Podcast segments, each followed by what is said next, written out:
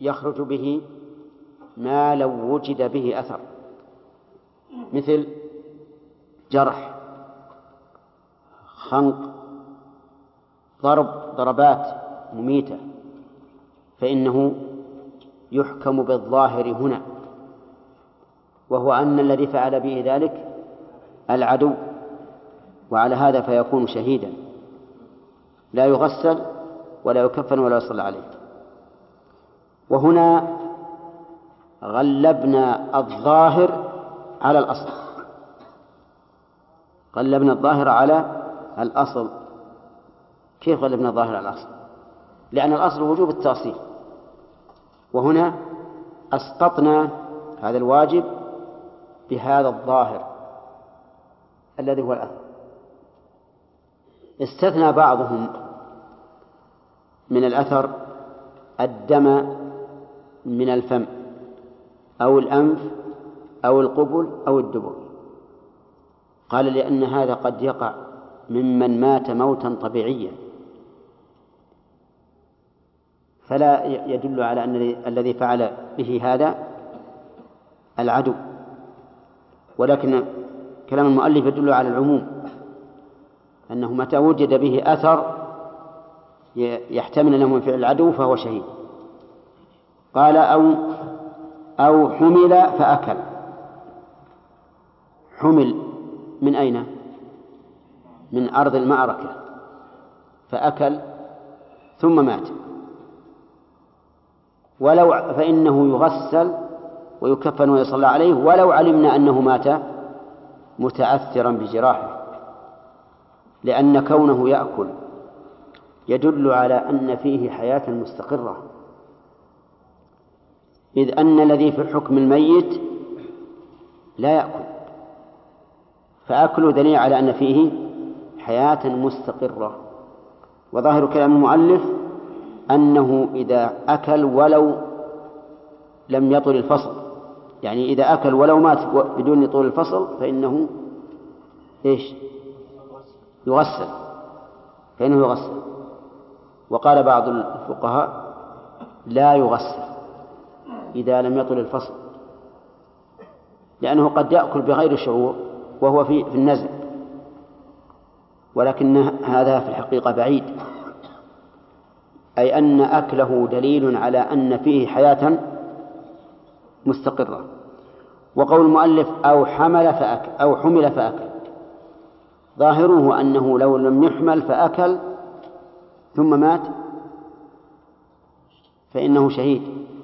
لا يغسل وعبارة بعض الفقهاء أو جرح فأكل. وهذه العبارة الثانية الأخيرة إيش؟ أعم. أعم مما إذا حمل أم لم يحمل. وهذا هو الأقرب. الأقرب أنه إذا أكل سواء حمل أم لم يحمل فإن أكله دليل على أن فيه حياة مستقرة ف... فيغسل ويكفر.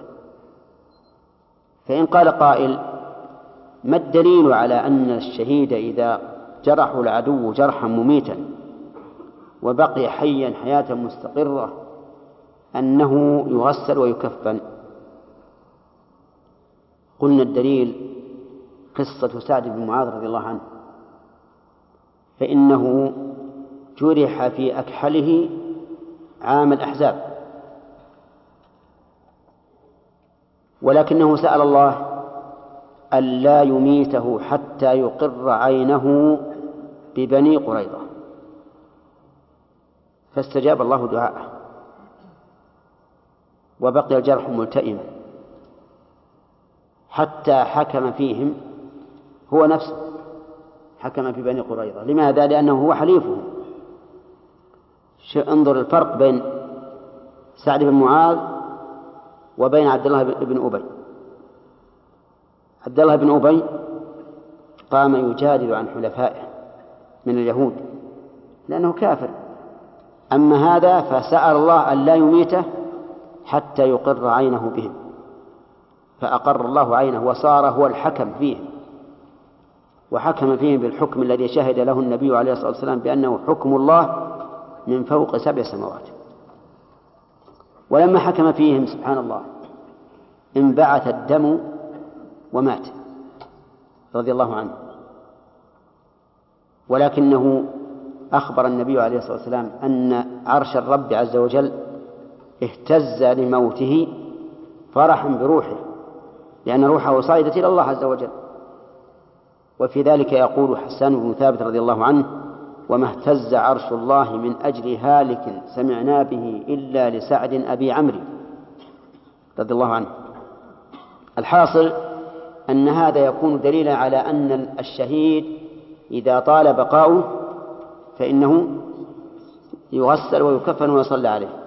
وألحق العلماء به ذلك ما إذا وجد منه دليل الحياة المستقرة مثل الأكل.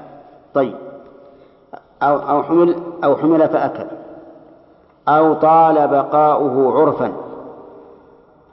طال بقاؤه عرفا يعني ليس مقدما على الشرع بل إذا طال بقاؤه وعرف أنه ليس في سياق الموت فإنه يغسل ويكفن ويصلى عليه. وظاهر كلام المؤلف أنه لو شرب فإن ذلك لا يسقط وجوب الغسل. نعم. وهذا هو اختيار المجد. من المجد؟ مجد مجد الدين بن تيمية وهو عبد السلام. جد شيخ الإسلام ابن تيمية رحمه الله يقول إن الشرب لا لا لا, لا يسقط أو حكم الشهادة لأن الإنسان قد يشرب وهو في سياق الموت. بخلاف الأكل. فكلام الماتن تابع لكلام المجد رحمه الله.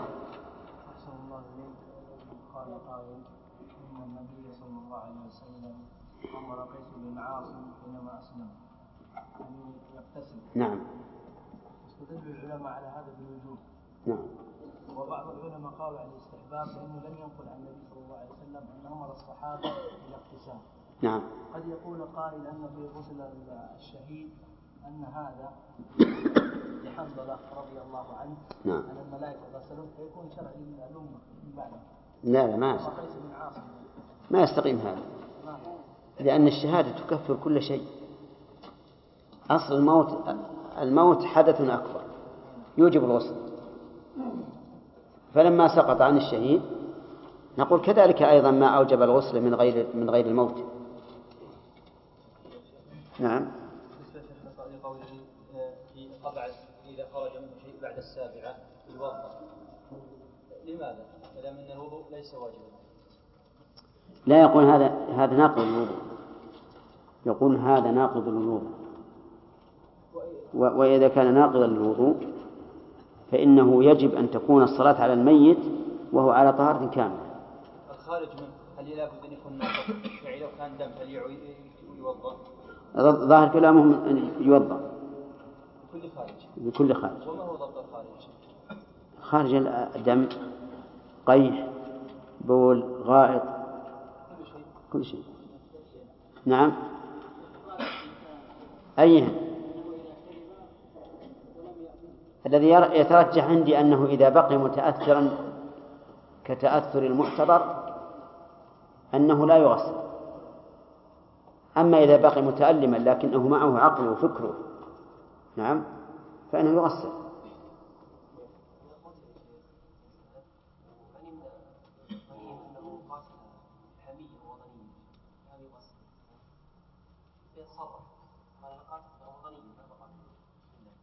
يشتغلون.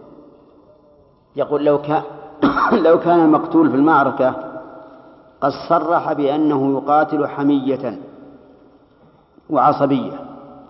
فهل له حكم الشهيد؟ لا. يغسل كغيره. نعم. إيش؟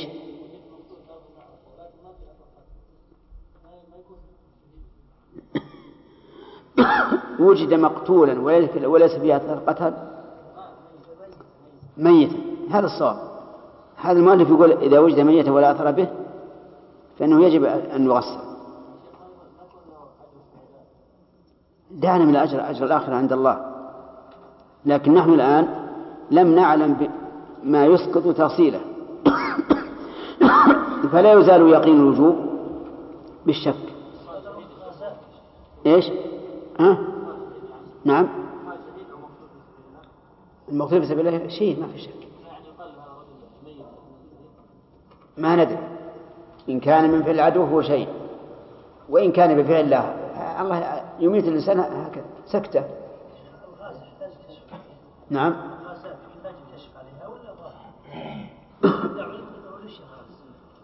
نعم إذا علم أن أن العدو استعمل الغاز وأن هذا الميت مات منه.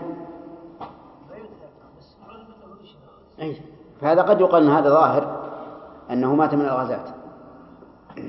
لكن في عهد في عهد العلماء ما يعرف الغازات والسقط إذا بلغ أربعة أشهر غسل وصلي عليه. هذا مبتدئ درس السقط بكسر السين ويجوز الفتح ويجوز الضم.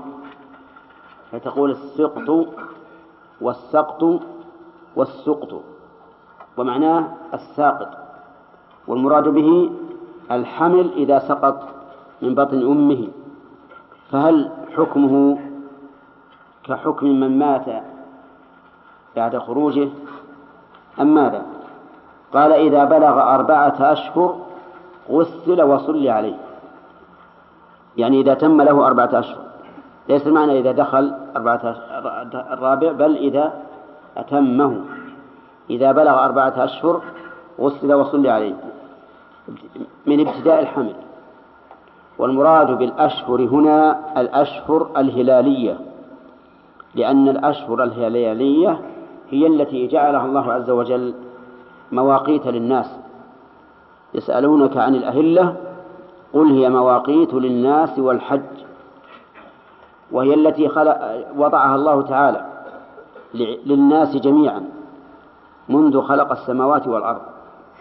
قال الله تعالى إن عدة الشهور عند الله اثنا عشر شهرا في كتاب الله يوم خلق السماوات والأرض منها أربعة حرم. وهي هذه الأشهر الهلالية المعروفة.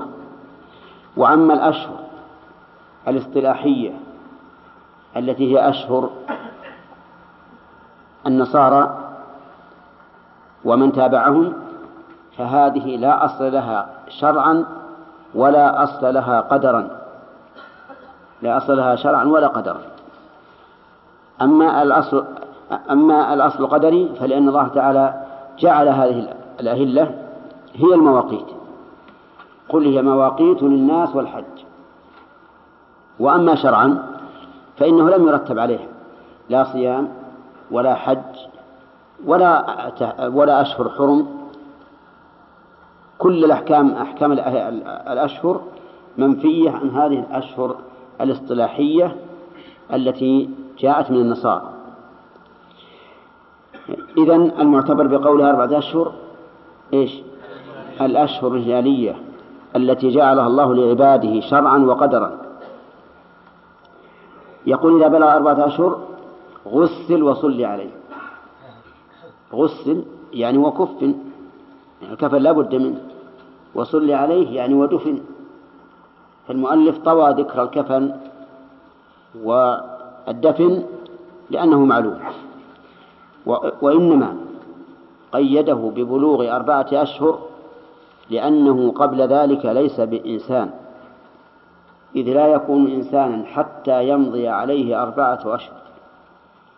ودليل ذلك حديث عبد الله بن مسعود. حيث بين النبي صلى الله عليه وسلم أنه يكون يعني الجنين في بطن أمه أربعين يوما نطفة ثم يكون علقة مثل ذلك ثم يكون مضغة مثل ذلك. فهذه كم؟ أربعة أشهر. ثم يرسل إليه الملك فينفخ فيه الروح ويؤمر بأربع كلمات إلى آخره. وعلى هذا فهو قبل هذه المدة يكون جمادا قطعة لحم يدفن في أي مكان بدون تغسيل وبدون تكفين وبدون صلاة. لكن بعد أربعة أشهر يكون إنسانا كما قال تعالى ثم أنشأناه خلقا آخر فيعامل معاملة من مات بعد خروجه. قال العلماء ويسمى يسمى بالاسم لأن هذا السقط يبعث يوم القيامة. يبعث يوم القيامة فلا بد أن يسمى لأن الناس يدعون يوم القيامة بأسمائهم وأسماء آبائهم. فيسمى حتى يدعى باسمه يوم القيامة. قال أهل قال العلماء فإن شك فيه هل هو ذكر أو أنثى وهو بعيد لكن ربما يقع. فإنه يسمى باسم صالح للذكر والأنثى. مثل هبة الله عطية الله نحلة الله وما أشبه ذلك. لأن هذا صالح للذكر والأنثى. أما إذا كان ذكرا فيسمى باسم الذكور كعبد الله. إن كان أنثى فيسمى بأسماء الإناث كزينب وفاطمة. طيب غسل وصلي عليه. ومن تعذر غسله يمم يعني من امتنع غسله أي تغسيله فإنه ييمم. وكيفية التيمم؟ أن يضرب الحي يديه على الأرض ثم يمسح بهما ثم يمسح بهما وجه الميت وكفيه. ولكن بماذا يكون التعذر؟ يكون التعذر إما بعدم الماء وإما بتعذر استعماله في هذا الميت بأن يكون الميت قد تمزق أو يكون محترقا لا يمكن مسه إلا بتمزيق جسمه جلده. فهنا ييمم. لماذا ييمم؟ قالوا لأن تغسيل الميت طهارة مأمور بها فإذا تعذر تطهيره بالماء عدلنا إلى بدله وهو التراب وهو التراب. وأظن فيه قولا بأنه لا ييمم إذا تعذر غسله لأن هذه ليست طهارة حدث إنما هي طهارة تنظيف. ولهذا قال النبي صلى الله عليه وسلم للنساء اللاتي يغسلن ابنته يغسلنها ثلاثا أو خمسا أو سبعا أو أكثر من ذلك. وطهارة الحدث لا تزيد على إيش؟ على ثلاث. فإذا كان المقصود تنظيف الميت وتعذر الماء فإن استعمال التراب لا يزيده إلا تلويثا فتجنبه أولى. فإذا كان هذا قد قيل فهو أقرب إلى الصواب من القول بتيميمه. وإن كانت المسألة إجماعا يعني من تعذر يمم من تعذر غسله فالإجماع لا تجوز مخالفته. لأن هذه الأمة لا تجمع على ضلالة. من تعذر غسله يمم وسنكلف من كان قادرا على بحث هذه المسألة. نعم. خالد؟ طيب. إلى متى؟ الأسبوع القادم مهلة الثلاثة عندنا حديث فقه إلا كان عندك اختبارات ولا شيء ها؟ إيش؟ تعذر رأسه يمي ثم قال وعلى الغاسل ستر ما رآه إن لم يكن حسنا على الغاسل غاسل من؟ غاسل الميت. ستر ما رآه من الميت إن لم يكن حسنا.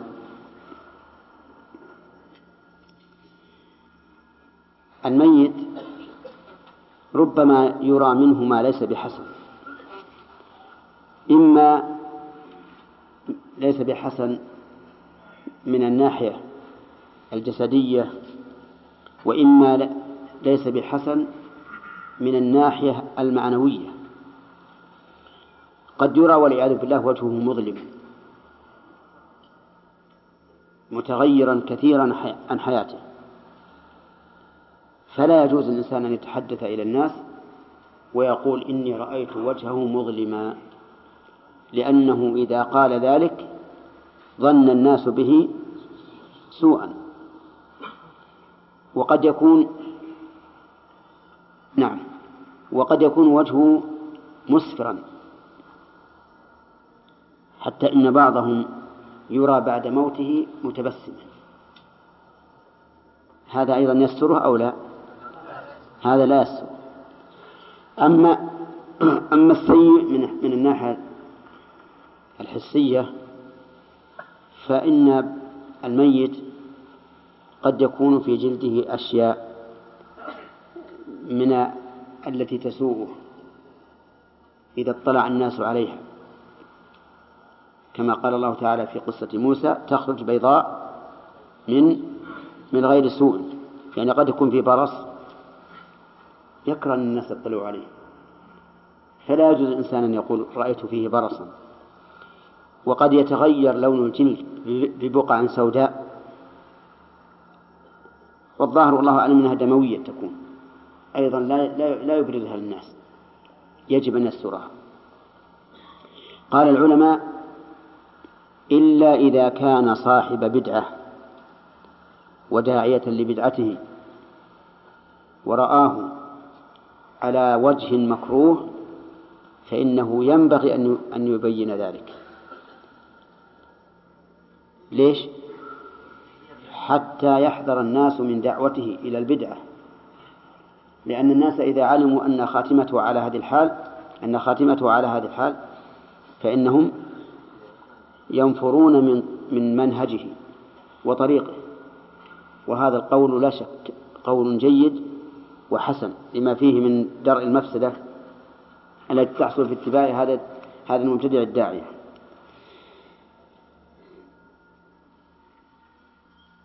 عندي في الشرح كلام حسن يقول فيلزمه ستر الشر لا إظهار الخير.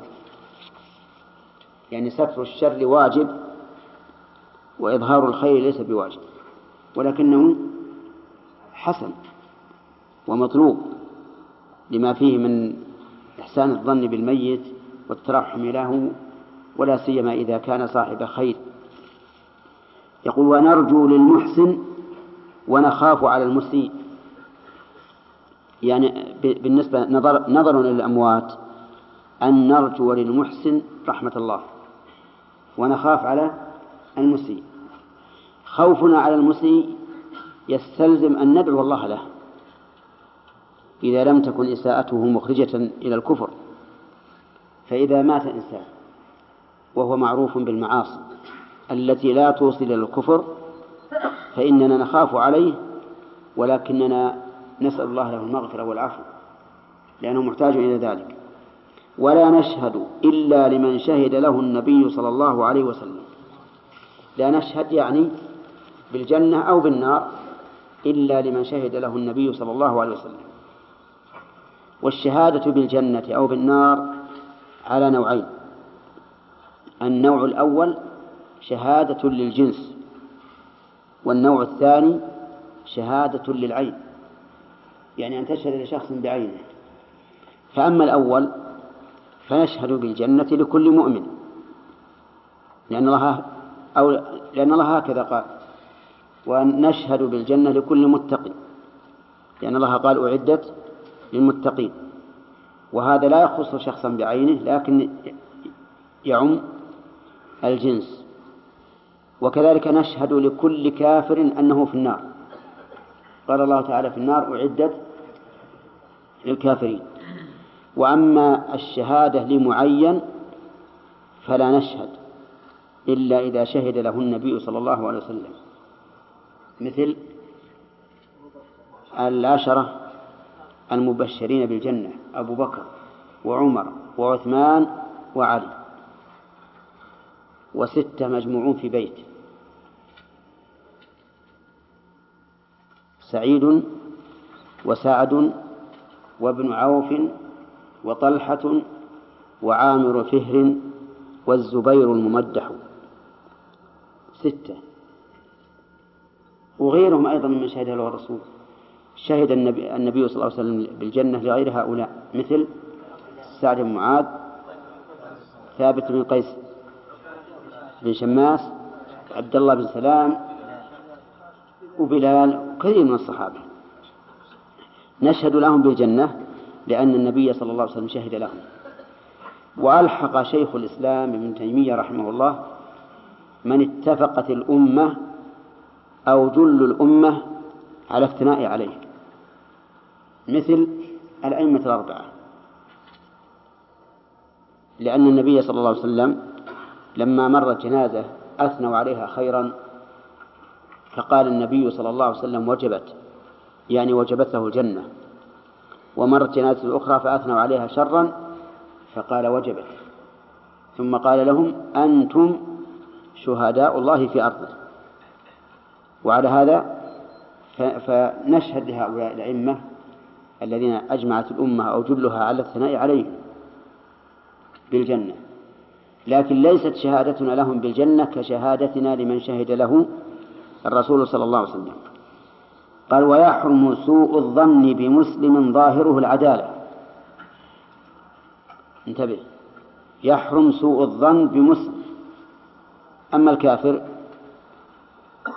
فلا يحرم سوء الظن فيه لأنه أهل لذلك. ظاهره العدالة يعني وأما من عرف بالفسوق والفجور فلا حرج أن نسيء الظن به. لأنه أهل لذلك. ومع, ذا ومع هذا لا ينبغي للإنسان أن يتتبع عورات الناس ويبحث عنها لأنه قد يكون متجسسا بهذا العمل. قال و ويستحب ظن الخير بالمسلم. يعني يستحب الإنسان أن يظن بالمسلمين خيرا. وإذا وردت كلمة من إنسان تحتمل الخير والشر فاحملها على الخير ما وجدت لها محملا. وإذا حصل فعل من إنسان يحتمل الخير والشر فاحمله على الخير. تحمله على الخير ما وجدت له محملا. لأن ذلك يزيل ما في قلبك من الحقد والعداوة والبغضاء ويريحك. فإذا كان الله عز وجل لم يكلفك أن تبحث وتنقب فاحمد الله على العافية. وأحسن الظن بإخوانك المسلمين. حتى لو قالوا فيك كلمة أنت وجاءك الشيطان يقول ترى إن, إن هذا الرجل يريد كذا وكذا. فالواجب أن تستعيذ بالله من الشيطان الرجيم وأن تحملها على إيش؟ على أحسن المحامي. وإلا لو اتبعنا الشيطان في هذه الأمور لكنا نؤول كلمات كثيرة من الناس على أنها قدح. ولكننا يجب أن نبعد الشيطان عنا في هذا الأمر. وما دامت كلمة أخينا المسلم تحتمل الخير ولو من وجه بعيد نعم فليحملها على الخير. وأما ما يذكر عن النبي عليه الصلاة والسلام احترسوا من الناس بسوء الظن. فهذا كذب لا يصح عن النبي صلى الله عليه وسلم. لا يصح. بل روى أبو داود من حديث ابن مسعود رضي الله عنه أن النبي صلى الله عليه وسلم قال لا يحدثني أحد عن أحد شيئا فإني أحب أن أخرج إليكم وأنا سليم الصدر عليه الصلاة والسلام. وهذا هو اللائق بالمسلم. أما والعياذ بالله بعض الناس من فتن وصار يتتبع عورات الناس ويبحث عنها وإذا رأى شيئا يحتمل الشر ولو من وجه بعيد طار به فرحا ونشره فليبشر بأن من تتبع عورة أخيه تتبع الله عورته ومن تتبع الله عورته فضحه ولو في جحر اقرأ. بسم الله الرحمن الرحيم. والسلام على رسول الله قال المصنف رحمه الله تعالى فصل يجب تكفير يجب تكفيره في ماله مقدما على دين غيره على دين وغيره.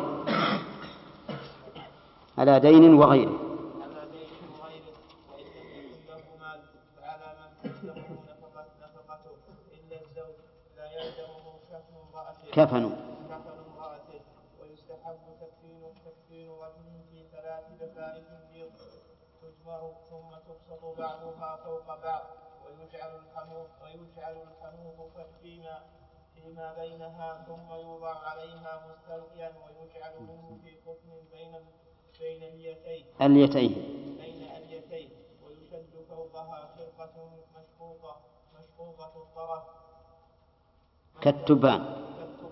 كالتبان. تجمع. تجمع ومتانة ومتانته ثانته ومتانته ويجعل الباقي على على منافذ وجهه وم- وم- ومواضع سجوده وإن وإن طيب وإن وإن طيب كله فحسن كله وإن طيب كله فحسن بسم الله الرحمن الرحيم. قال المؤلف رحمه الله تعالى فصل في الكفن.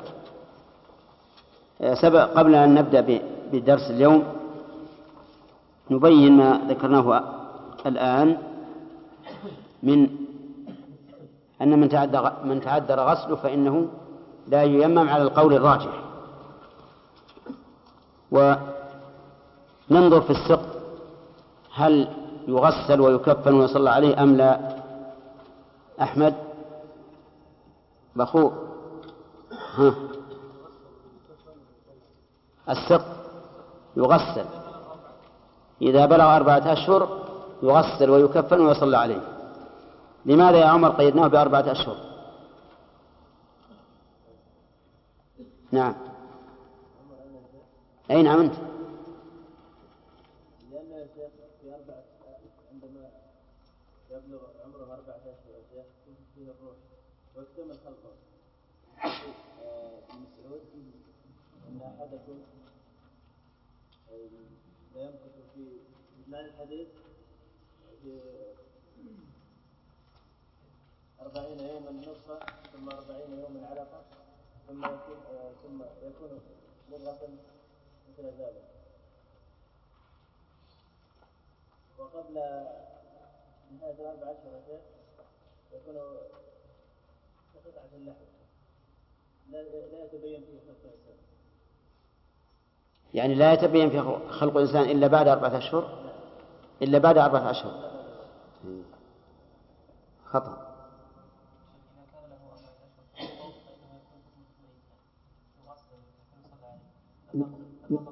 إيه لماذا؟ التعليل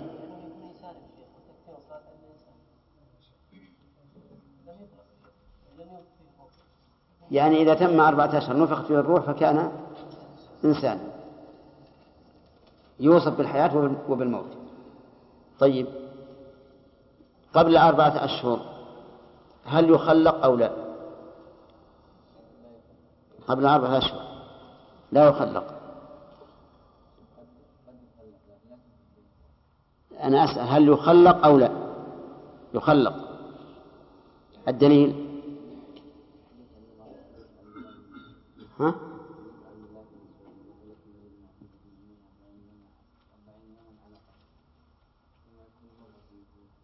مثل ذلك.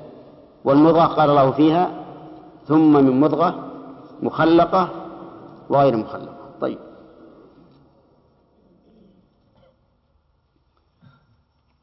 يقول المؤلف يجب على الغاسل أن يستر ما رآه إن لم يكن حسنا. هل هذا على إطلاقه سليم؟ ها؟ يجب.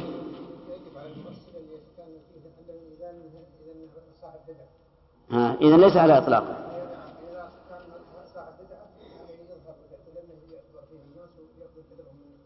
أي نعم.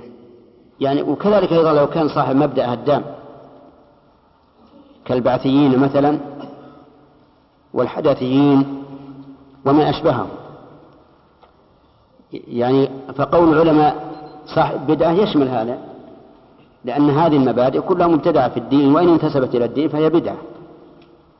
المهم أنه أن كل صاحب عقيدة أو طريقة مخالف للشرع وهو داعية لذلك والناس يعترون به فإن الواجب أن نبين ما نراه بعد موته من مظهر السوء حتى ينفر الناس من طريقته ومنهاجه. طيب. ثم قال المؤلف فصل في الكفن وهذا مبتدأ الدرس الليلة. فصل في الكفن. الكفن ما يكفن به الميت من ثياب أو غيرها. وحكمه أي حكم تكفين الميت الوجوب. لقول النبي صلى الله عليه وسلم في الذي وقصته راحلته كفنوه في ثوبيه. كفنوه. والأصل في الأمر الوجوب. ولأن النبي صلى الله عليه وسلم أعطى النساء اللاتي يغسلن ابنته أعطاهن الكفن وقال أشعرنها إياه. أعطاهن حقوة عليه الصلاة والسلام يعني إزارة وقال أشعرنها إياه. أي اجعلنه شعارا وهو الذي يلي بدنها. وقوله يجب يجب تكفينه. ما نوع الوجوب هذا؟ كفائي. نوع الوجوب كفائي. وقد تقدم لنا الفرق بين الكفاء والعين. أن الكفاء يقصد إيش؟ حصول الفعل بقطع النظر عن الفاعل. وأما العين فيطلب الفعل من فا من الفاعل. يعني يراعى فيه الفعل والفاعل. طيب. وتقدم أيضا أن القول الراجح أن فرض العين أفضل من فرض الكفاية لأنه أوكد بدليل أن الله تعالى أمر به جميع الخلق. قال يجب تكفينه في ماله في ماله أي في مال الميت. ودليل كون الواجب كونه واجبا في ماله. قول كفنوه في ثوبيه فأضاف الثوبين إلى الميت. ولكن لو فرض أن هناك جهة مسؤولة ملتزمة بذلك فلا حرج أن نكفنه منها. إلا إذا أوصى الميت بعدم ذلك بأن قال كفنوني من مالي فإنه لا يجوز أن نكفنه من الأكفان العامة سواء كانت من جهة حكومية أو من جهة فاعل خير. في ماله مقدما على دين وغيره. مقدما هذه حال من من من تكفين. يعني حال كون التكفين مقدما على دين وغيره. على دين وغيره الدين معروف. وهو كل ما ثبت في الذمة من ثمن مبيع أو أجرة بيت أو دكان أو قرض أو صداق أو عوض خلع المهم أن الدين كل ما ثبت في الذمة. وإن كان العامة لا يطلقون الدين إلا على ثمن المبيع بأجل فهذا عرف ليس موافقا لإطلاق الشرع. وقوله وغيره يعني الوصية والإرث. فالتكفين مقدم مقدم على كل شيء. وعموم قول المؤلف مقدما على دين يشمل ما إذا كان الدين فيه رهن أو لا.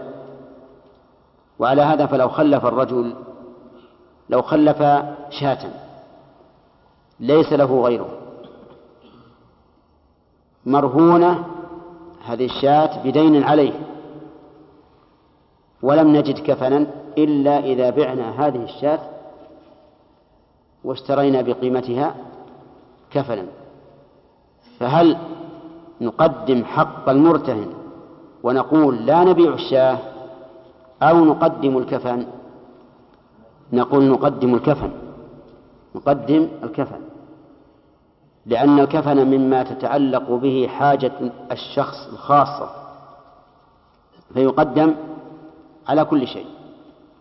إذن نأخذ من إطلاق المؤلف أو عموم كلامه مقدمة على دين أنه يقدم التكفين على الدين ولو كان الدين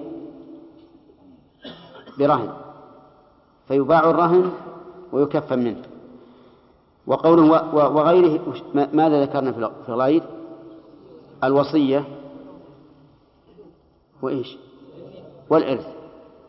فلو أوصى الميت بشاة للفقراء ولما مات لم نجد ما نكفنه به إلا قيمة هذه الشاة فماذا نصنع؟ تباع الشاة؟ تباع الشاة ويكفن من قيمتها. طيب. مقدما على دين وغيره. فإن لم يكن له مال فعلى من تلزمه نفقته. يعني إن لم نجد له مال فعلى من تلزمه نفقته. طيب إذا وجدنا ثوبا قد لبسه الميت وغترة فهل نكفنه به؟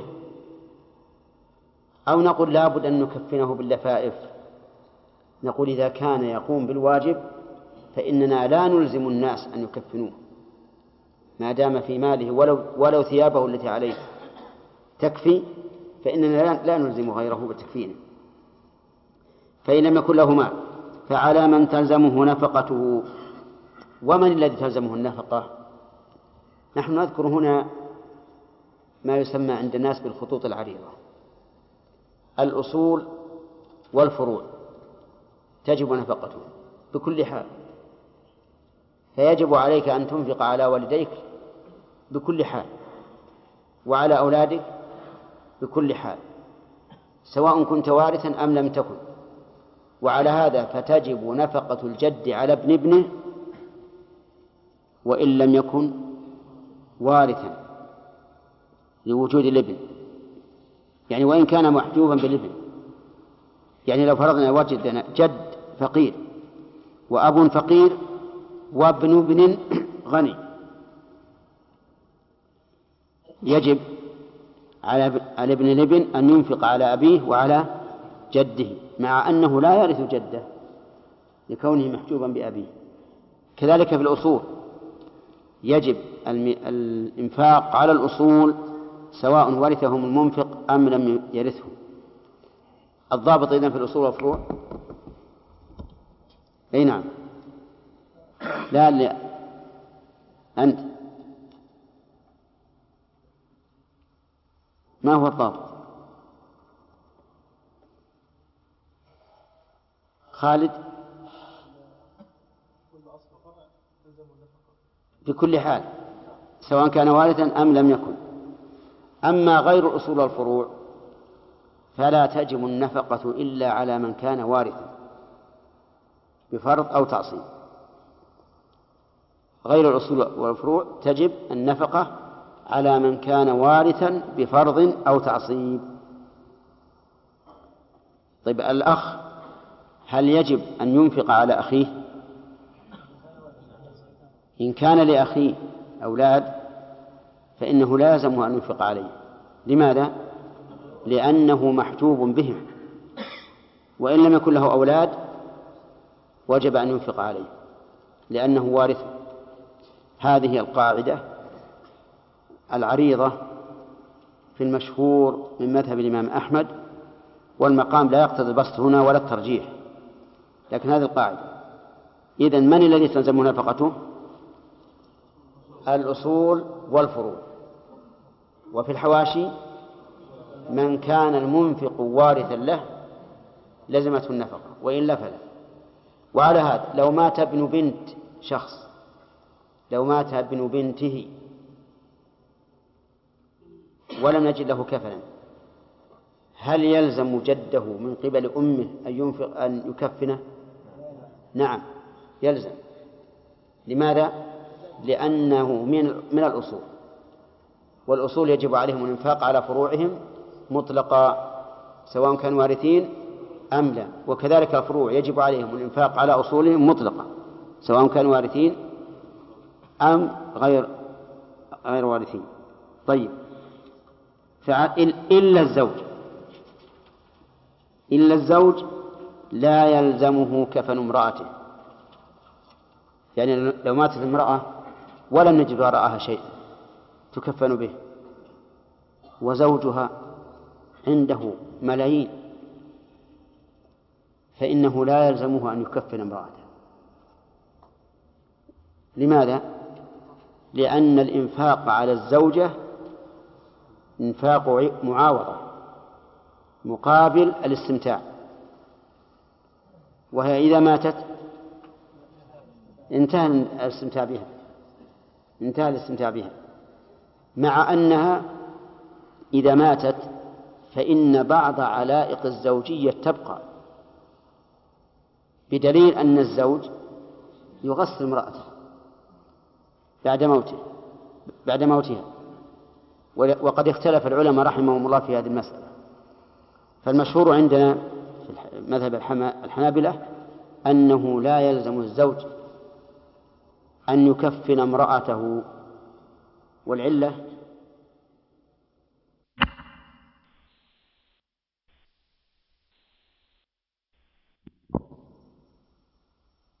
عندنا مذهب الحنابلة أنه لا يلزم الزوج أن يكفن امرأته.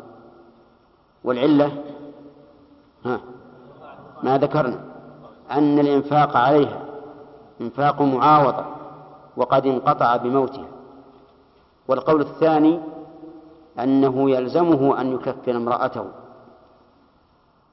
لأن هذا من العشرة بالمعروف ومن المكافأة بالجميل. نعم ولأن علائق الزوجية لم لم تنقطع وهذا القول أرجح أنه يلزمه كفن امرأته إذا كان موسرا طيب فإن لم فإن لم يوجد من تلزمه النفقة أو وجد وكان فقيرا. ففي بيت المال. في بيت المال. فإن لم يوجد بيت مال منتظم فعلى من علم بحاله من المسلمين لأنه فرض كفاية. إذن فالمراتب أربع أولا في ماله. ثانيا من تلزمه نفقته. ثالثا بيت المال. رابعا عموم المسلمين. عموم المسلمين. وإنما اختير بيت المال أو إنما قدم بيت المال على عموم المسلمين لأنه لا منة فيه على الميت بخلاف ما إذا كان من من المسلمين فإن هذا الذي سيعطيه سيكون في قلبه منة عليه. قال المؤلف رحمه الله.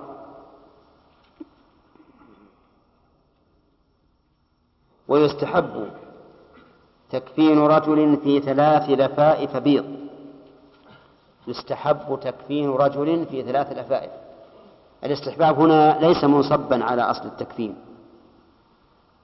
ليش؟ لأن أصل التكفين فرض كفاية. لكنه منصب على كون الكفن ثلاث لفائف وكونه وكونها بيضا. فالمستحب في تكفين الرجل أن يكفن في ثلاث لفائف بيض. وذلك لأن هذا هو كفن النبي صلى الله عليه وسلم. يعني هذا الدليل أن هذا كفن النبي صلى الله عليه وسلم فإنه كفن في ثلاثة أثواب بيض سحولية. ليس فيها قميص ولا عمامة. وكذلك أمر النبي عليه الصلاة والسلام بأن نلبس البياض البياض ونكفن فيها موتانا. وقال إنها خير ثيابكم. ولا شك أن البياض يبهج النفس أكثر من غيره من الألوان. ولهذا كان النهار أبيض. وتجد السرور إذا طلع الفجر بخلاف ما إذا جاء الليل. طيب إذا نقول الأفضل أن تكون بيضا. وأن تكون إيش؟ ثلاث لفائف. فإن كفن بغير الأبيض جاز. وإن كفن بلفافة واحدة جاز أيضا. طيب وكيف يكفن؟ قال تجمر. تجمر يعني تبخر. وسمي التبخير تجميرا لأنه يوضع في الجمر ولكن ترش أولا بماء ترش رشا ثم تبخر من أجل أن يعلق الدخان فيها. تجمر ثم آه، تبسط بعضها فوق بعض. تمد الأولى على الأرض ثم الثانية ثم الثالثة. قال المؤلف ويجعل الحنوط فيما بينها. الحنوط أخلاط من الطيب. تصنع للأموات. ويدل لهذا قول الرسول عليه الصلاة والسلام في الذي وقصته راحلته ولا تحنطوه.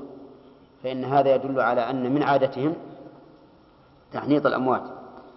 يجعل يجعل الحنوط فيما بينه ثم يوضع الميت عليها أي على اللفائف مستلقيا. لأن وضعه مستلقيا أثبت وأسهل لإدراجه فيها.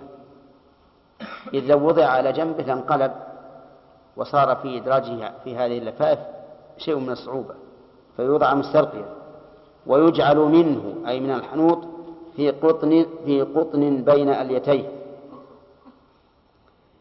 الحنوط ذكرنا أنه أخلاط من الطين. يوضع يصنع للأموات. فنأتي بهذا الطيب نجعل منه في ما بين الأكفان الثلاثة ونأخذ منه قطنة. نأخذ نضعه أيضا في قطنة نجعلها آه، بين اليتين قالوا في تعليل ذلك قالوا في تعليل ذلك لئلا يخرج شيء من دبره. والغالب إذا خرج شيء من دبره أن تكون رائحته كريهة. وهذا الحنوط يضيع الرائحة الكريهة. ثم قد يلف على ثم يلف يشد فوقها خرقة خرقة مشقوقة الطرف كالتبان. يشد فوقها. أي فوق الحنوط الذي وضع في القطر. خرقة مشقوقة الطرف كالتبان والتبان هو السروال القصير الذي ليس له أكمام. يقول عندي في الشرح يقول والسراويل بلا أكمام. تجمع أي الخرقة المشقوقة اليتيه ومثانته. واضحة؟ آه ما هي واضحة. يؤتى بخرقة. خرقة مشقوقة الطرف من أجل أن يمكن إدارتها على الفخذين جميعا. ثم تشد ومعنى تشد يعني تربط لتجمع بين اليتيه ومثانته. إذا تكون على العورة على السوأتين لأنه لا يمكن أن تجمع المثانة بالاليتين إلا إذا كانت ساترة لهما. وهذا من تمام من تمام الستر. ولهذا يقول تجمع اليتيه ومثانته. يعني هذه الخرقة. ويجعل الباقي على منافذ وجهه ومواضع سجوده. الباقي منين؟ من الحنوط الذي وضع في القطر. يجعل على منافذ وجهه. ومنافذ الوجه هي العينان والمنخران والشفتين. يقول وعندي أيضا زيادة الأذنين مع أن الأذنين مع أن الأذنين من الرأس لكنها لقربها من الوجه تلحق به. تجعل على المنافذ من أجل أن تمنع الهوام دخول هذه المنافذ وتجعل على مواضع السجود وهي الجبهة والأنف والكفين والركبتين وأطراف القدمين. عللوا ذلك بأن هذا من باب التشريف لها أن تخص بشيء من الحنوط. وكل هذا على سبيل الاستفهام- من العلماء عند يعني وضع الحنوط في هذه الأماكن. أما الحنوط من حيث هو فقد جاءت به السنة كما سمعتم. وإن طيب كله فحسن. إن طيب الميت كله فحسن. يعني لأنه يكون أطيب لكن ينبغي أن يطيب بطيب ليس حارا لأن الحار ربما يمزق البدن. وأما لكن بل يكون باردا. وهذا ليس ليس من الأمور التي عرفت في عهد الرسول عليه الصلاة والسلام لكن فعلها بعض الصحابة. يقول ثم يرد طرف اللفافة العليا على شقه الأيمن ويرد طرفها الآخر من فوقه يعني من فوق الطرف الأيمن ثم يفعل الثاني والثالث كذلك. يرد طرف اللفافة العليا وهي التي تلي الميت. على شقه الأيمن. الآن تصوروا أن الميت مستلقي على هذه اللفائف الثلاث. نرد طرف اللفافة العليا وهي التي تلي الميت على شقه الأيمن.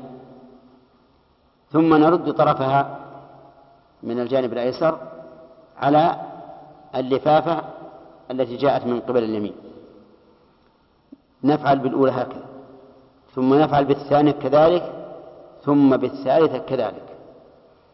وإنما قال المؤلف هذا لئلا يظن الظان أننا نرد طرف اللفائف الثلاث ردة واحدة.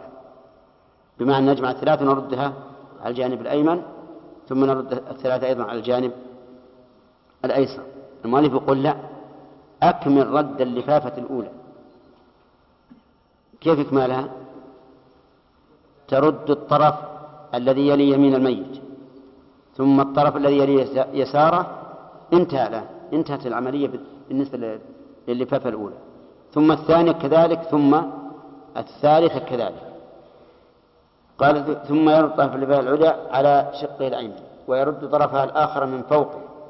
ثم يفعل بالثاني والثالث كذلك ويجعل أكثر الفاضل على رأسه. نعم. أكثر الفاضل منين؟ من الكفن. يعني إذا كان الكفن طويلا فليجعل الفاضل من جهة رأسه. يعني يرده على الرأس. وإذا كان يتحمل الرأس والرجلين فلا حرج. ويكون هذا أيضا أثبت للكفن. يقول واجب أكثر الفاضل على رأسه ثم يعقدها.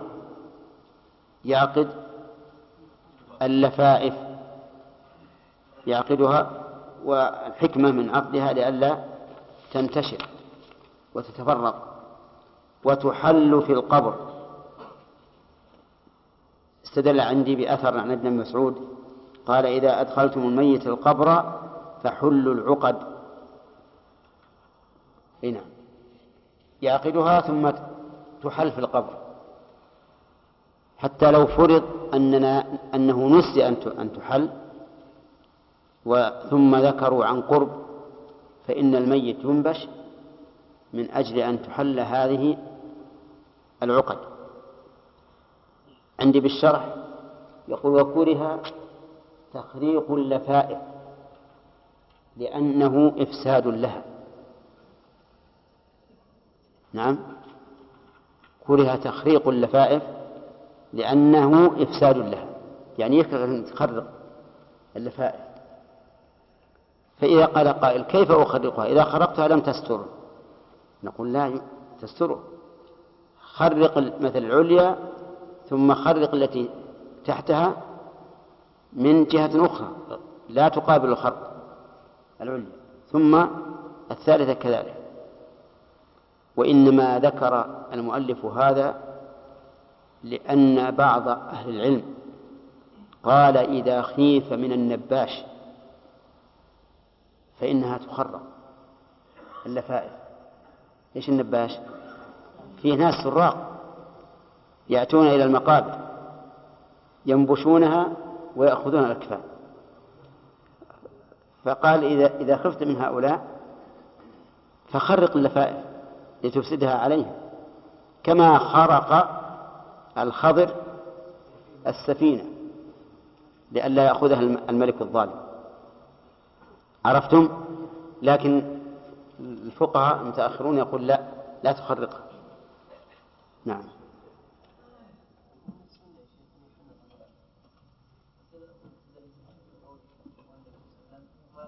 نعم. إيه لا تحنطوا لأنه محرم.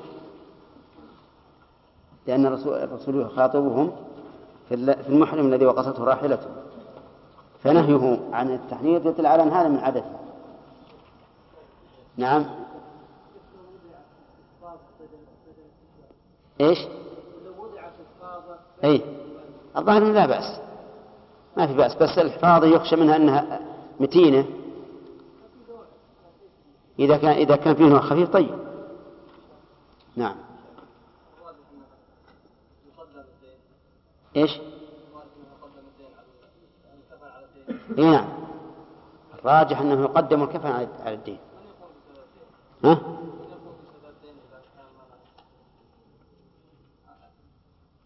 يقوم بسداد دينه رب العالمين. من أخذ أموال الناس يريد أداءها أدى الله عنه. ومن أخذها يريد إتلافها أتلفه الله. أجل نذهب بالميت كأنه فرخ لا ريش له إلى المقبرة؟ هذا فيه منة. نعم.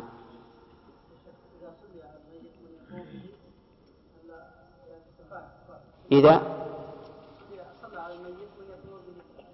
من تقوم بالكفاية. نعم.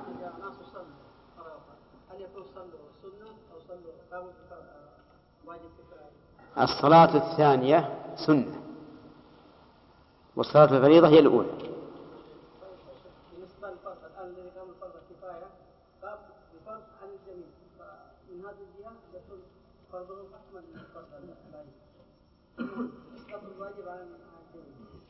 أسقط الواجب عن أنفسهم فقط.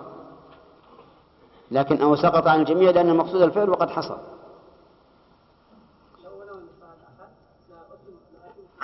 هنا معلوم. لأن لأن لابد أن يوجد هذا الفعل من المسلمين. فإذا فعله واحد, وحصل به الكفاية فقد أسقط الفرض عن نفسه. والآخرون بعد أن أن قام هذا بالكفاية لا يجب عليهم شيء. نعم. نعم. نعم. تحل العقد في القبر. عر- عرفتم الأثر عن ابن مسعود. هذه واحد. والحكمة الحقيقة أنا أحيانا يكون وقت فيه ضيق لأن هذا بعد أن ضربت الساعة. الحكمة الثانية الحكمة من ذلك هو أن الميت يتورم. يتورم في القبر. فإذا كان مشدودا بهذه العقد تمزق. هنا. نعم هامش الحاشية لأنه في كلام تحقيق النفائس قال وكرهه الإمام أحمد وقال هو وغيره إنهم يتجاورون فيه الله أعلم. هذا ما ما نعرف. نعم. نوشان توفي وليس عنده مال نعم. ولكن زوجته عندها مال هل لا ما لا تلزمها. لا تلزمها. إلا على رأي ابن حزم. ابن حزم يقول وعلى الوارث مثل ذلك والزوجة وارثة. فيلزمها إذا كان زوجها فقيرا أن تنفق عليه. حتى في الحياة. يقول إنه إذا كان إذا كان الزوج فقيرا وجب على الزوجة أن تنفق عليه.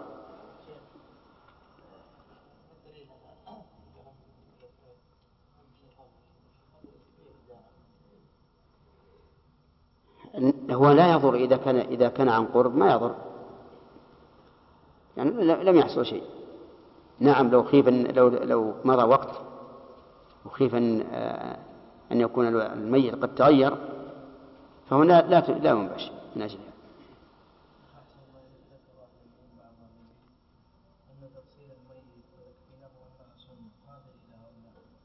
لا ليس عندهم دليل. لا أعلم لهم دليلا أقول لا يقول بعض العلماء قال إنه سنة غسل الميت وتكفينه فما دليلهم؟ أقول لا أعلم لهم دليلا. نعم.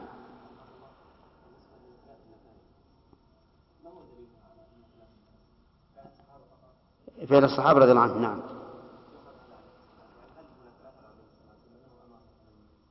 لا. من جملة الصحابة من جملة الصحابة أبو بكر وعمر. وقد أمرنا باتباع سنتهم. ثم إن بعض العلماء علل بعلة جيدة. قال لم يكن الله ليختار لنبيه إلا أفضل الأكفاء. على أيدي الصحابة رضي الله عنهم. لا لا. هذا إسراف ينهى عنه أحسن الله إليك في الدرس الماضي أن السقط يسمى إيش؟ سقف. نعم. يدعون بأسمائهم وأسماء الدليل هذا ثبت في صحيح البخاري. ثبت في صحيح البخاري أن الناس يدعون بأسمائهم وأسماء آبائهم. نعم. إذا دفن الميت وفيه أشياء ثمينة كالسن الذهب وغيره ما كيف يعني هل يجوز؟ إحنا ما ذكرنا هذه يا جماعة. ها؟ ذكرناها يا خالد. ذكرناه ولكن يقول إذا. ولكن هونا. لا ولكن يعني شبه غامض طيب. يعني إذا يقول إذا شوه. نحن قلنا إنه إذا مات وفي وفيه سن ذهب. فإن تيسر أخذه أخذ. وإن لم يمكن إلا بتشويه فإنه يبقى. يبقى. أصبر. فإذا ظن أنه قد بلي نبش وأخذ. إلا إذا تنازل الورثه عنه فإنه يبقى. يعني يؤخذ بعد الدفن إيه يأخذ بعد الدفن. لكن مو بعد الدفن مباشرة. يعني بعد الدفن مباشرة إذا إذا أخذناه سي- سيتشوه. لكن بعد أن نعلم أن أن الميت هذا قد مثلا يبس. وصار لو أخذناه ما يتأثر نعم؟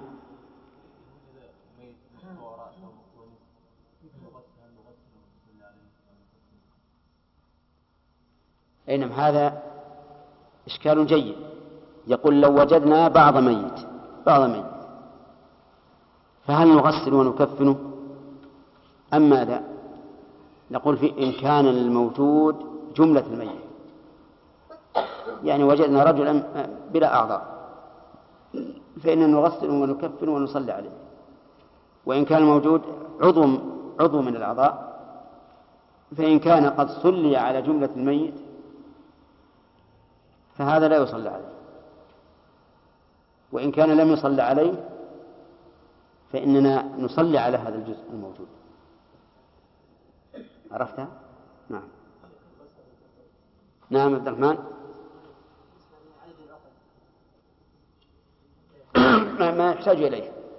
ما يحتاج إليه. أما بعض العامة يقولون سبع عقد فلا أعلم لها أصلا لكن ما يحتاج إليه. ومعلوم أن بنحتاج إلى عقدتين. واحدة عند الذي يرد عند الرأس والثانية عند الذي يرد عند الرجل. ثم إن كان إن كانت اللفائف ما هي عريضة نحتاج إلى إلى اثنتين أو ثلاث في الوسط. بدر؟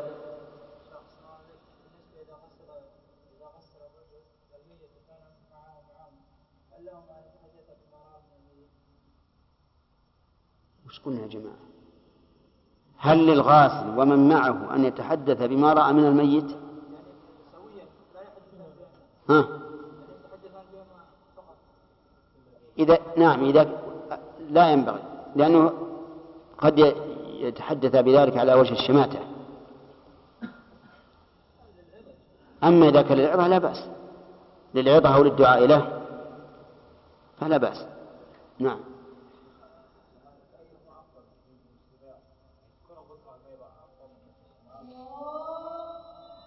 لا. إذا كان إذا كان غير, البياض يعتبر جمالا فإنه ثبت عن النبي عليه الصلاة والسلام أنه يلبس العمامة السوداء والحلة الحمراء وإذا وإذا كان على حد سواء فالبياض أفضل. أمانتكم. قال المؤلف رحمه الله تعالى درس الليلة إن شاء الله.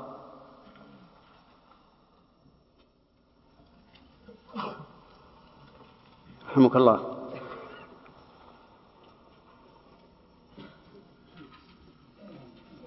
وإن كفنا. نعم. قال المؤلف وإن كفن في قميص ومئزر ولفافة جاز. بعد أن ذكر المؤلف رحمه الله المشروع في تكفين الرجل أنه يكفن في ثلاث لفائف بيض كما كفن النبي صلى الله عليه وسلم. وذكرنا وجه الدلالة, وجه الدلالة في ذلك أن الصحابة رضي الله عنهم اختاروا هذا. وقد اختار الله لنبيه وقد اختار الله لنبيه ما اختاره أصحابه.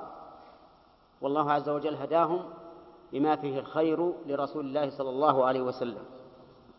لكن مع هذا إن كفن في قميص ومئزر ولفافة جاز. القميص هو هذا الذي نلبسه يعني الدرع, الدرع ذو أكمام أو يعني الدرع ذا أكمام. هذا القميص. والمئزر ما يؤتزر به ويكون في أسفل البدن. واللفافة عامة. يعني إذا كفن بهذا فلا بأس. ولكن غالبا ما يكفن به الناس اليوم هو اللفائف الثلاث لأن القميص يحتاج إلى خياطة وإلى مدة أو إلى تجهيز أقمصة تكون مهيئة عند الذين يغسلون الموتى ويكفنونهم. ثم قال المؤلف وتكفن المرأة في خمسة أثواب. المرأة تكفن في خمسة أثواب فبينها إزار وخمار وقميص ولفافتين قول في خمسة أثواب إزار. هذه يسمونها من حيث الإعراب بدل بعض من كل يعني خمسة أثواب هذه عامة ثم فصلها. الإزار معروف والخمار ما يغطى به الرأس والقميص هو الدرع ذو الأكمام ولفافتين يعمان جميع الجسد. وقد جاء في ذلك حديث مرفوع إلا أن هذا الحديث في إسناده نظر لأن فيه راويا مجهولا. ولهذا قال بعض العلماء إن المرأة تكفن بما يكفن به الرجل أي في ثلاثة أثواب يلف بعضها على بعض. وهذا القول إذا لم يصح الحديث هو الأصح لأن الأصل الأصل تساوي الرجال والنساء في الأحكام الشرعية إلا ما دل الدليل عليه فما دل الدليل على اختصاص أحدهما بالحكم فعلى ما دل عليه الدليل وإلا في الأصل أنهما سواء. وعلى هذا فنقول إن ثبت الحديث بتكفين المرأة في هذه الأثواب الخمسة فعلى العين والرأس. وإن لم يثبت فالأصل إيش؟ تساوي الرجال والنساء في جميع الأحكام إلا ما دل عليه الدليل. ثم قال المؤلف رحمه الله تعالى فصل. نعم. والواجب والواجب ثوب يستر جميعا. الواجب في الكفن ثوب يستر جميع الميت ثوب واحد. وقول المؤلف يستر جميع الميت يدل على أنه لا بد أن يكون هذا الثوب صفيقا. بحيث لا ترى من ورائه البشرة. فإن رؤيت من وراء البشرة فإنه لا يكفي والدليل على أن هذا واجب أن الصحابة الذين قصرت بهم ثيابهم عن الكفن أمر النبي عليه الصلاة والسلام أن يجعل الكفن من نحو الرأس ويجعل على الرجلين شيء من الإذخر الإذخر نبات معروف. فإذا لم يوجد شيء إذا لم يوجد شيء مثل أن يكون الرجل قد احترق بثيابه ولم يوجد ثياب يكفن بها فإنه يكفن بحشيش أو نحوه. يوضع على على بدنه ويلف عليه آه، حزائم فإن لم يوجد شيء فإنه يدفن على ما هو عليه. كل هذا مأخوذ من عموم قول الله تعالى فاتقوا الله ما استطعتم. ثم قال المؤلف فصل السنة أن يقوم الإمام عند صدره وعند وسطها. لم يفصح المؤلف في هذا الفصل بحكم الصلاة على الميت لأنه ذكرها في أول فصل في قول غسل الميت وتكفينه والصلاة عليه ودفنه فرض كفاية. وعلى هذا فنقول الصلاة على الميت فرض كفاية. لأن النبي صلى الله عليه وسلم أمر بالصلاة على الميت. فقال في قصة الرجل الذي عليه الدين صلوا على صاحبكم. وقال في الذي في الذي قتل نفسه بمشاقص صلوا على صاحبكم. وقال صلوا على من قال لا إله إلا الله. ويشير إلى هذا قوله تعالى ولا تصلي على أحد منهم مات أبدا ولا تقوم على قبره فإن هذا يدل على أن رسول الله صلى الله عليه وسلم كان من هديه أن يصلي على الأموات وهو كذلك. فالصلاة على الميت فرض كفاية وتسقط بمكلف. يعني لو صلى عليه مكلف واحد ذكر أو أنثى فإن فإن الفرض يسقط. قد تقولون كيف لا يوجد إلا رجل واحد أو امرأة واحدة تصلي عليه؟ نقول نعم هذا ممكن مثل أن يموت شخص في مكان مجهول ولا يعلم عنه فيصلي عليه واحد من الناس يكفي. ومثل ما يسأل عنه الآن بعد أن تنور الناس وتفتحت لهم أبواب العلم يكون عندهم أطفال صغار. إما إما سقط أو أو أكبر من ذلك. يدفنون في زمن الجهل بدون صلاة عليهم وبدون تكفير وبدون تأصيل يسألون بعض الأحيان يسأل بعض الأحيان البادي آه، يسأل بعض الأحيان أهل البادية. يقولون إن كنا ندفن الأموات الصغار بدون صلاة. فنقول لهم يصلي واحد منكم على هؤلاء الذين دفنوا ويكفي ويكفي حتى لو صلى امرأة واحدة على أحد من الناس كفى لأن فرض الكفاية يسقط بإيش؟ بواحد واشترطنا أن يكون مكلفا لأن الصلاة على الجنازة فرض والفرض لا يقوم به إلا المكلف أما كيف يصلي عليه؟ فاستمع.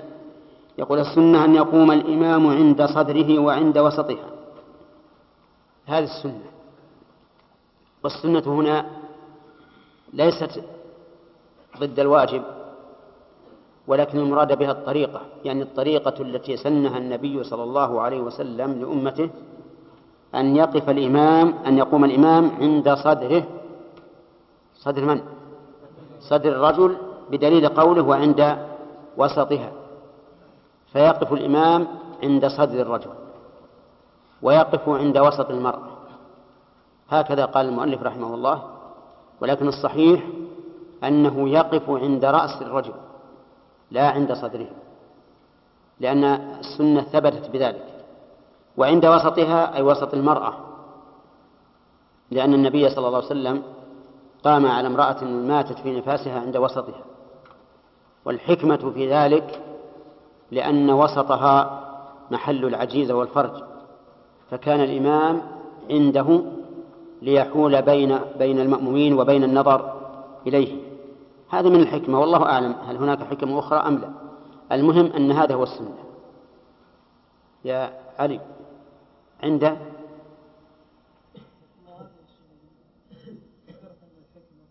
ما هو الحكمة؟ عنده الحكم. أين يقف الرجل؟ أين يقف الإمام من الرجل؟ وعلى رأي المؤلف؟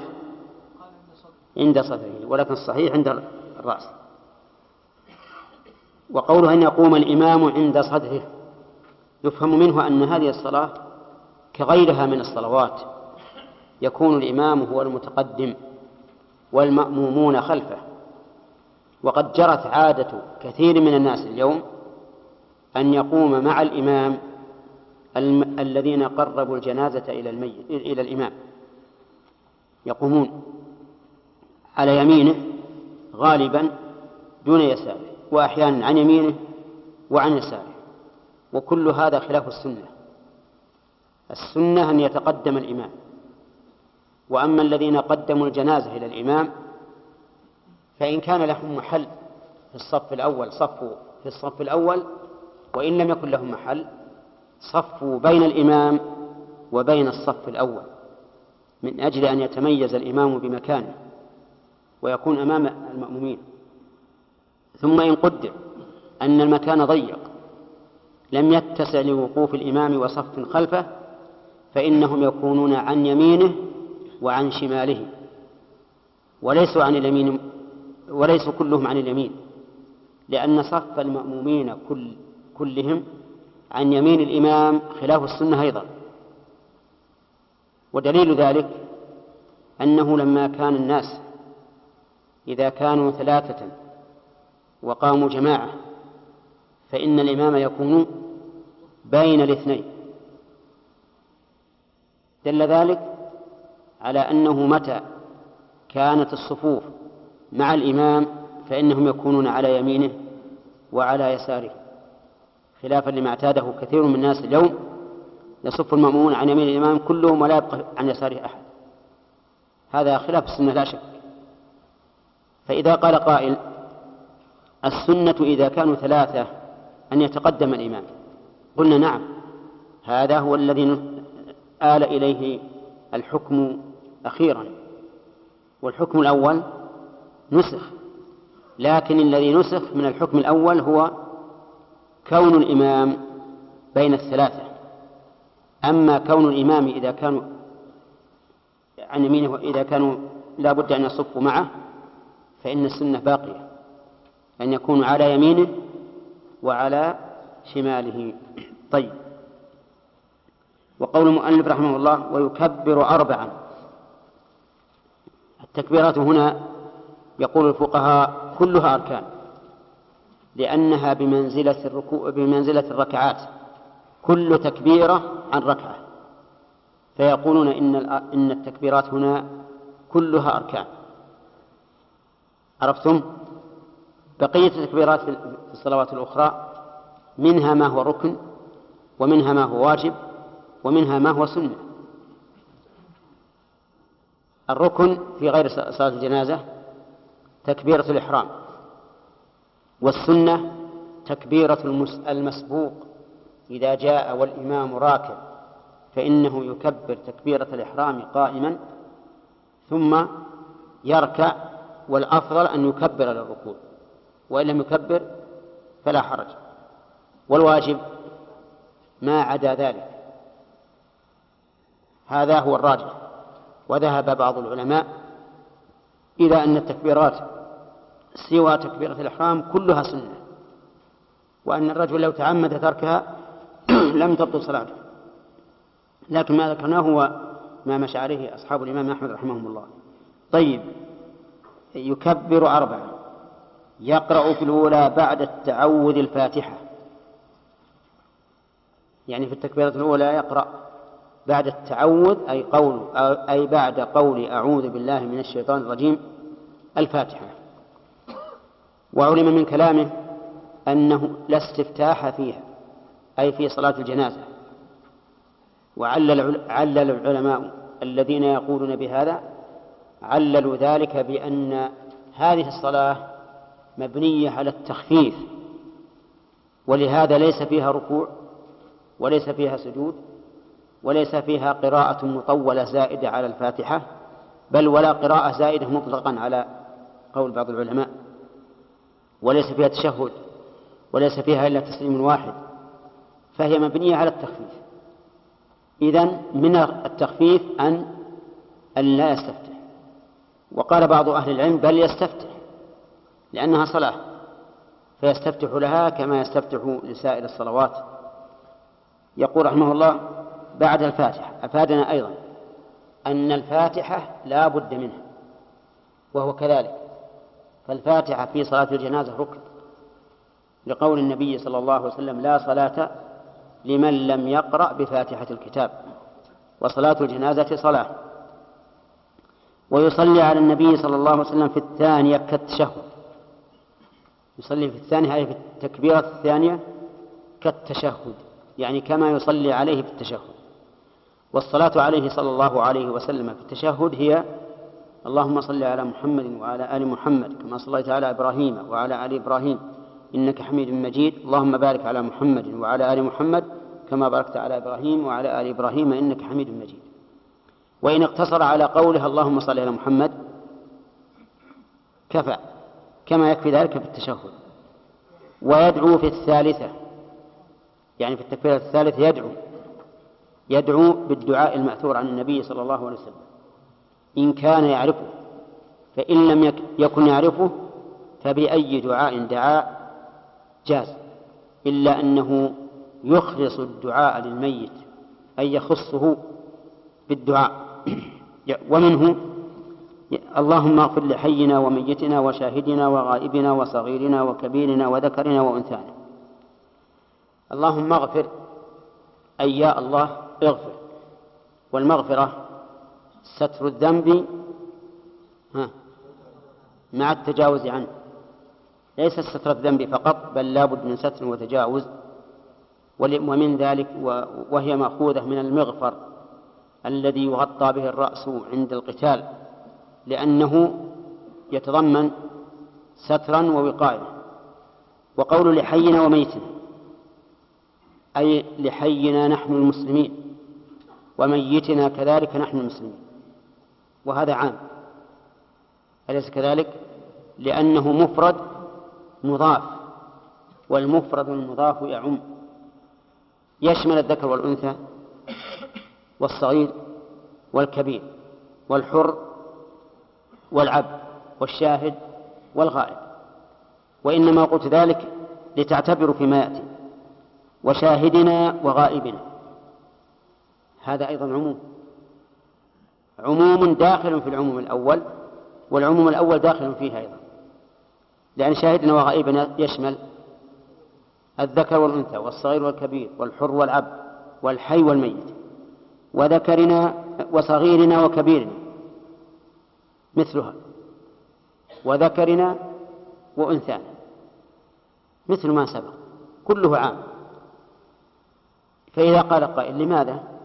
قلنا لأن مقام الدعاء ينبغي فيه البسط. السنة في الدعاء أن تبسط وتطول لسببين.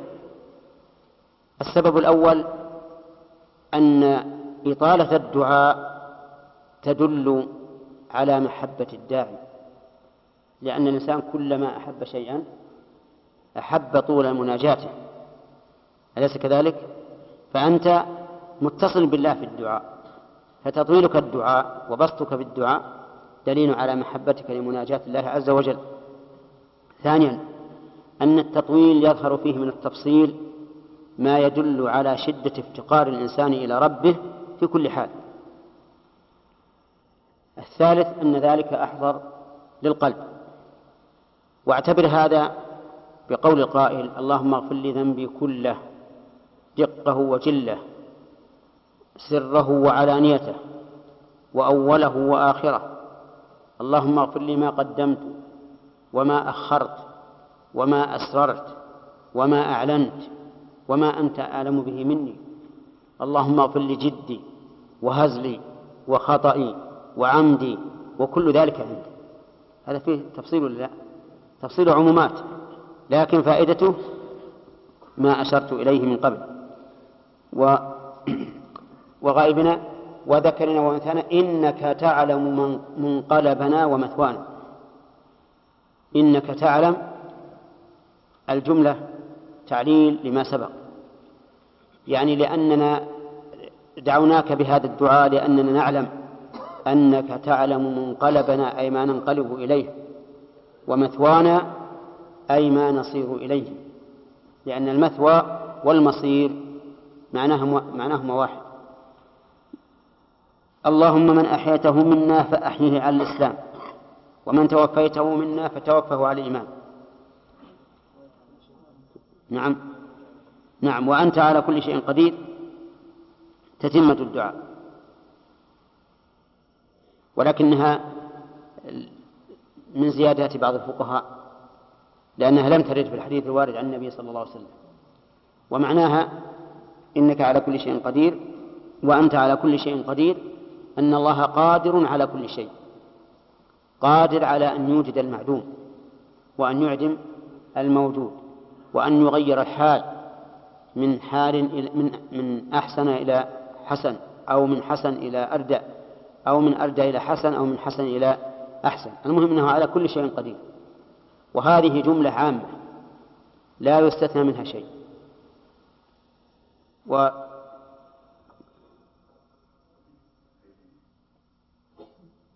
وقول صاحب التفسير الجلالين في قوله تعالى في سورة المائدة لله ملك السماوات والأرض وما فيهن وهو, وهو على كل شيء قدير. يقول خص العقل ذاته فليس عليها بقادر. هذا القول منكر. هذا القول منكر. وذلك لأن قوله خص العقل ذاته. أين العقل الذي خص ذاته؟ بأنه ليس قادرا عليها أليس الله يفعل ما يريد؟ بلى يفعل ما يريد. والفاعل لما يريد يفعل بنفسه. فهو قادر على أن يفعل ما شاء وأن يدع ما شاء. نعم الشيء الذي لا يليق بجلاله عز وجل لا يمكن أن يكون متعلق القدرة لأن أصل القدرة لا تتعلق به. كما لو قال قائل هل يقدر الله على أن يخلق مثله؟ نقول هذا مستحيل لأن المثلية ممتنعة. لو لم يكن من انتفاء المماثلة إلا أن الثانية مخلوق والأول خالق.